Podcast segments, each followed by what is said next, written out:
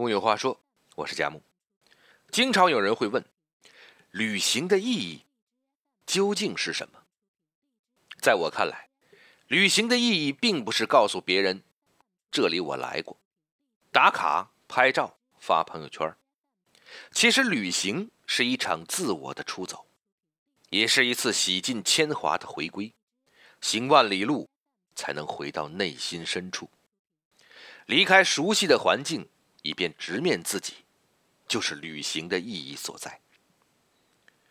不知大家有没有这样一种感受：明知世界很大，却很多时候都被局限在一个小小的范围里。久而久之，所谓世界就变成了身边小小的一个圈子，所谓生活就变成了每天忙个不停的鸡毛琐碎。其实，当你从被框定的生活里勇敢走出来，你会发现，自己所知是太少，而这个世界原来如此的美好。一个人的灵魂，只有经历过出走与归来，才能同时具备夏花之绚烂与秋叶之静美。蒋勋说：“人需要出走，因为越是熟悉的地方，就越容易迷失。”对旅行来说，当你决定要出走时，最困难的部分已经完成了。我们常说，来一场说走就走的旅行，但真正做到的人却很少。而早在1947年，一位纽约公交车司机威廉·西米洛就已经这么做了。一天清晨，纽约阳光灿烂，西米洛像过去的十七年一样，开着公交车。从车站出发，看着眼前的场景，他觉得厌倦至极。他已经走了太多次同样的路，见过太多次同样的人。做一点不一样的事情吧。当这个念头在他脑中闪过时，他在熟悉的路口选择了左转，而不是如往常一样右转，开始了一场未知的旅行。他开过华盛顿大桥，在新泽西吃早餐，把标有站名的牌子撤下，沿着公路一直往南。纽约和那些一成不变的生活，在他身后越来越远。他路过华盛顿的白宫，顺手搭载喝醉的水手，来到佛罗里达州的好莱坞海滩，在月光下游泳，去赛马场赌了一次，赌胜二点六美元。便给老板发电报：“幺三幺零号公交车在我手里，请将五十美元汇到好莱坞市。”但没过多久，警察就把他逮捕了。然而，西米洛不仅意外的成为了平民英雄，还免除了诉讼，因为他成功逃离了单调乏味的生活，做了很多人不敢做的事。媒体说。我们知道他的感受，谁不想来一次说走就走的旅行呢？其实，每个人的心底都藏着一个到远方去的梦。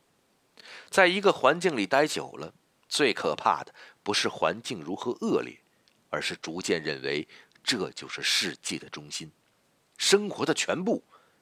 每天去同样的地方做同样的事，生命渐渐苍白贫乏，生活变得单调无味。生命只有适时出走，才能被框定的生活中跳脱出来，看到更加丰富多元的世界。旅行就是一场出走，走向更广阔的新的生活。北岛说。一个人行走的范围就是他的世界。我们常常都提一个词儿“世界观”，其实你没看过世界，又哪儿来的世界观？一个好的旅行，便是一个在旅途中慢慢修正自己的主观跟偏见的过程。蒋勋有一次去吴哥窟，看到柬埔寨人的家史，吓了一大跳，家徒四壁，什么都没有。在台湾。他还老觉得自己缺什么，可是到了这里，他第一次觉得自己至少是比他们富有的。可当他看到柬埔寨男男女女从田里回来，脱光光的在河里、莲花当中彼此泼水、唱歌，顿时觉得他们比自己富裕的太多了。这样的反省，让蒋勋开始检讨自己的生命的意义和价值。如果世界是一本书，那么不旅行的人只读了目录，他不知道书的内容有多精彩。不知道这世上的千奇百怪，不知道这世上有肤色各异的人种及千百种不同的生活方式。其实，旅行就是实践知行合一最好的方式。旅行不仅是为了增广见闻，也是为了体验陌生，听一些陌生的语言，看一些不同的民俗风物，真实的经历他们的生活方式。在梁文道的观念里，沙发。只是一种坐具，但自从去了土耳其，才知道沙发也是一种姿态。他发现土耳其人习惯在地上铺好几层厚厚的地毯，然后用一些坐垫在后面堆起一个像小山丘、三角形一样的东西。他们坐的时候就这么靠着，半躺半坐的姿态，很像我们前两年流行的葛优躺。这个姿势。让土耳其人觉得非常舒适，这种姿态跟他所倚靠的坐具都叫沙发。我们一般都以为行住坐卧这些都是生理性的东西，全世界相通，却忘了它一样有文化的作用。就好像日本人依旧认为中国唐朝的跪坐方式是最舒适的做法。米兰昆德拉说：“最好的旅行是在陌生的地方发现了一种久违的感动。当你把生命释放于大地长天、远山沧海，就会发现这世上总有一些美好与丰富在等待着我们的发现和遇见。”还有人总会问这样的问题。这读万卷书和行万里路有什么关系吗？其实，其实，路就是书，旅行就是在读一本无字的书，让你看到不同的社会，理解不同的价值观，变得更加宽容友爱，让你获得一种新的身份和生活方式，重新发现自己，以更好的心态面对生活。前阵子。有朋友跟我说，想逃离繁荣的生活。他背上背包，一路沿着丽江、拉萨和不丹行走了两个月。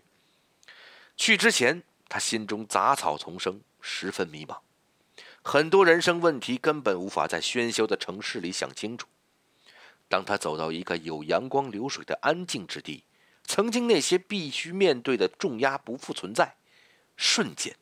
从一个忙碌烦躁的都市人归零为一个无所事事的流浪汉，大脑逐渐清晰，可以自由自在的思考问题。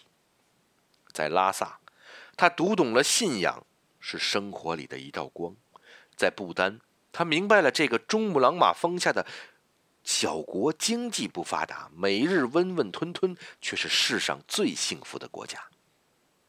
其实，幸福无非就是肉体不痛苦。灵魂无纷扰，日出而作，日落而息，而我们每天都在高速运转，却做着与幸福背道而驰的事儿。当你离开熟悉的圈子后，生命便不再局促于互馈互奸、互猜互损，在陌生的环境下更容易看清自己，找到真正的自我，因为我们不再需要伪装。可以和自己坦诚相见。朋友壮游回来，说了一句话，让我印象深刻。每当我回头想，看看走了多远，都发现好像没有一点改变，脚抬起来又原地落下。但我发现心越来越踏实。原来旅行的意义，并不是为了短暂的逃离，而是在路上。遇见更好的自己。高晓松不是说了吗？世界不是苟且，世界是远方。行万里路才能回到内心深处。世界变了，你没有变，因为你缺乏壮游。世界没变，你变了，通常在壮游之后。不壮游的李白就写不了诗。他说是大块假我以文章。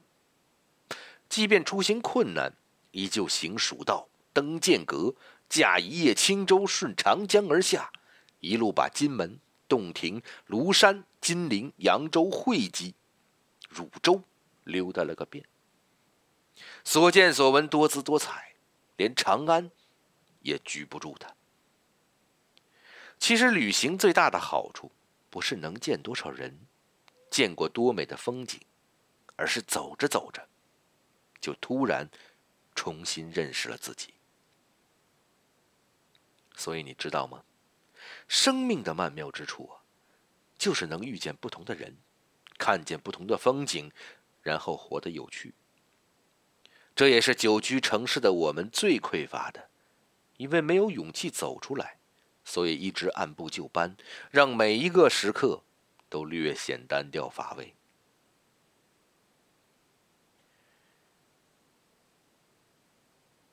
每个人，终其一生，都在路上。出走是内心的需要，幸福，一直都在那条通往内心的路上。木有话说，我是贾木，咱们下回接着聊。